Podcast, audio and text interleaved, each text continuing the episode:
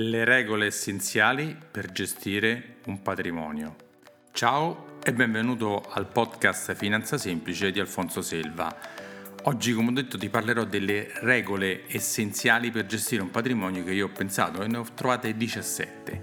Però prima di andare a esaminarle una per una, ti invito ad andare sul mio sito www.alfonsoselva.it, scaricarti gratuitamente il mio libro Come investire i tuoi soldi senza sbagliare per avere le informazioni base per capire come fare per investire e poi magari sempre mi puoi contattare.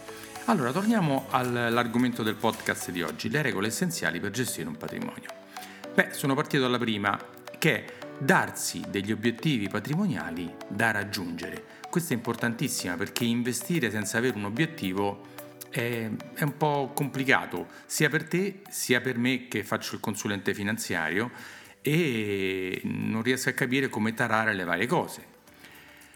Conseguente a questa c'è la seconda è fare un progetto di investimento che comprenda anche la tutela di se stessi e della propria famiglia. Eh sì, perché quando si investe non è solo investire quei soldi è capire come quei soldi rientrano nella, nella visione globale per se stessi, per la propria famiglia, anche per la propria azienda.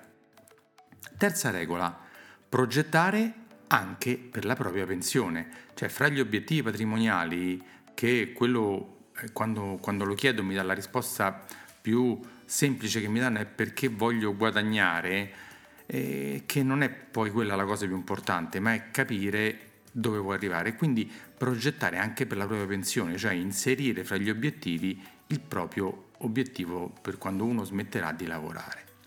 La quarta, importantissima, non farsi prendere dalle emozioni durante il periodo di investimento.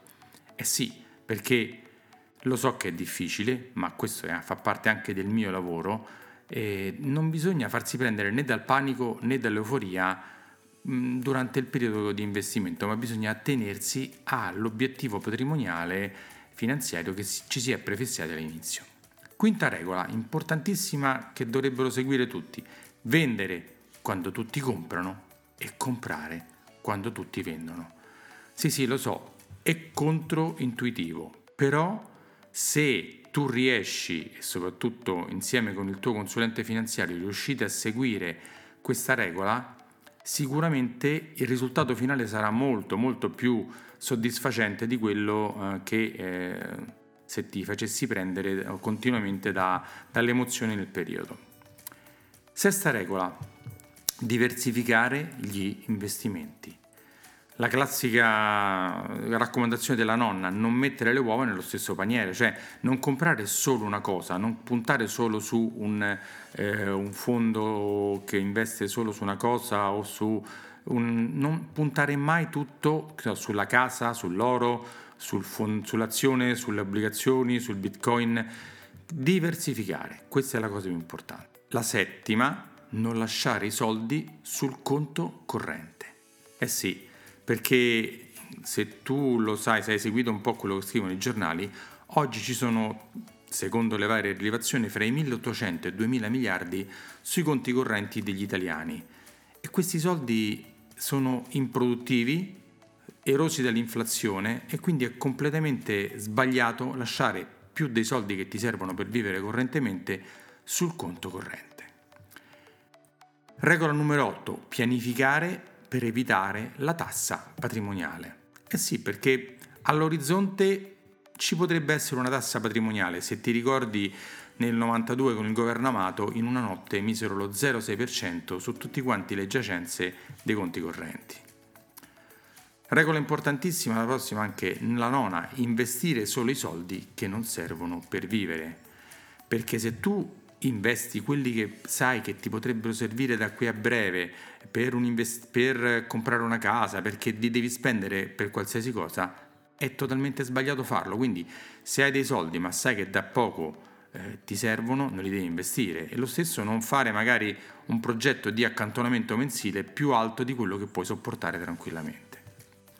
La decima, la decima è una delle basi, investire nel lungo termine i risultati migliori e sicuri si hanno solo investendo nel lungo termine. Nel breve termine può essere tanta fortuna o tanta sfortuna, nel lungo termine è una pianificazione. L'undicesima, eh, l'undicesima è un mio cavallo di battaglia, non investire con il trading online. Beh, esiste il trading online, qualcuno lo sa fare, pochissimi, qualcuno ci guadagna, ma per la maggior parte di noi, anche di me, mi ci metto, io non lo so fare il trading online, non lo voglio fare, non lo consiglio ai miei clienti. È un metodo per perdere tutto in poco tempo.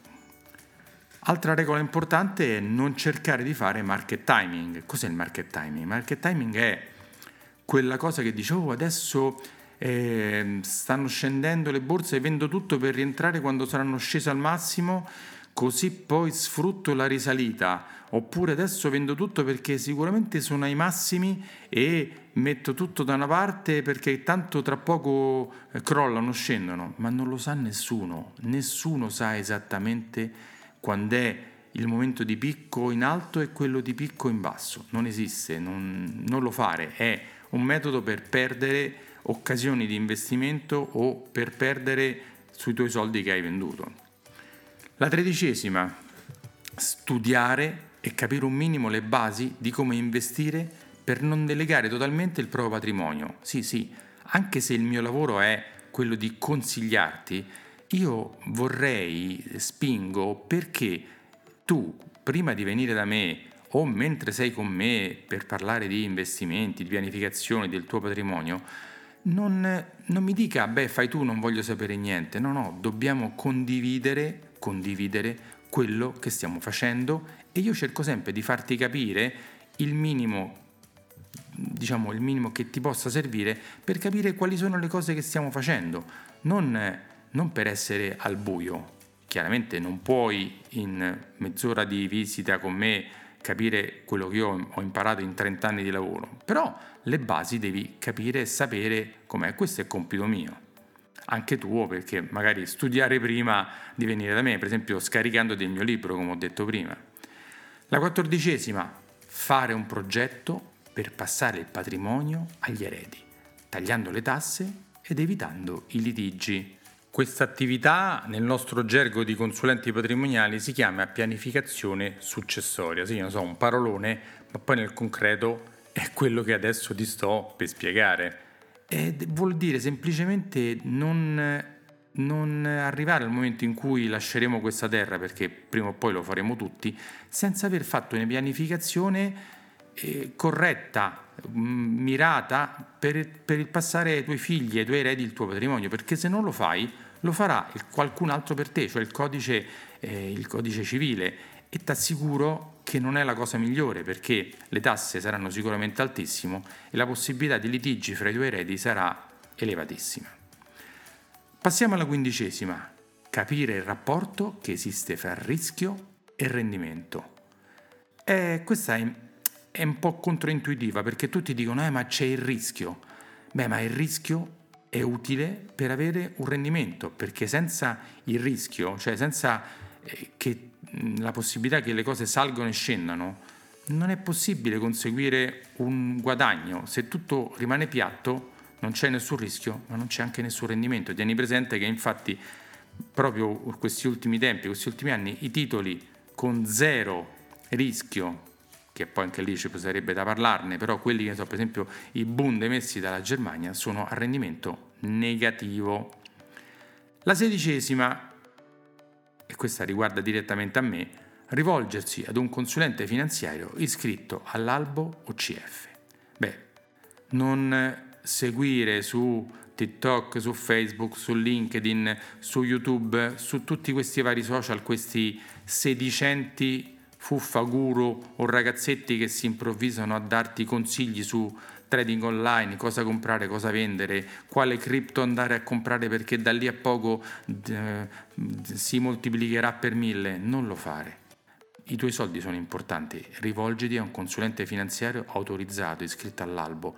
Lo puoi controllare, vai, eh, scrivi su internet albo CF e scrivi il suo nome, se lo vedi lì dentro è un consulente finanziario che ha studiato, che è scritto, che è controllato, altrimenti non ci parlare. L'ultima, la diciassettesima. Deposita, depositare i propri soldi in una banca sicura con un alto rating. Eh sì, perché le banche non sono tutte uguali. come dici, scusa, il rating? Beh, il rating è un voto che delle istituzioni danno di solidità e sicurezza alle banche, a tantissime cose.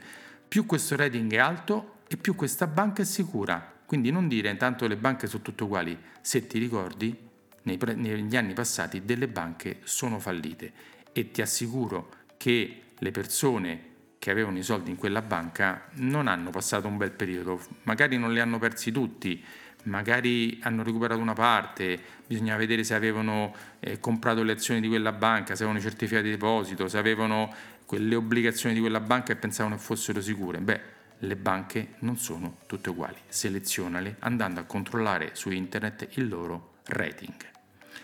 Ciao e ci sentiamo alla prossima e ricordati per qualsiasi cosa mi puoi contattare su www.alfonsoselva.it o info-alfonsoselva.it.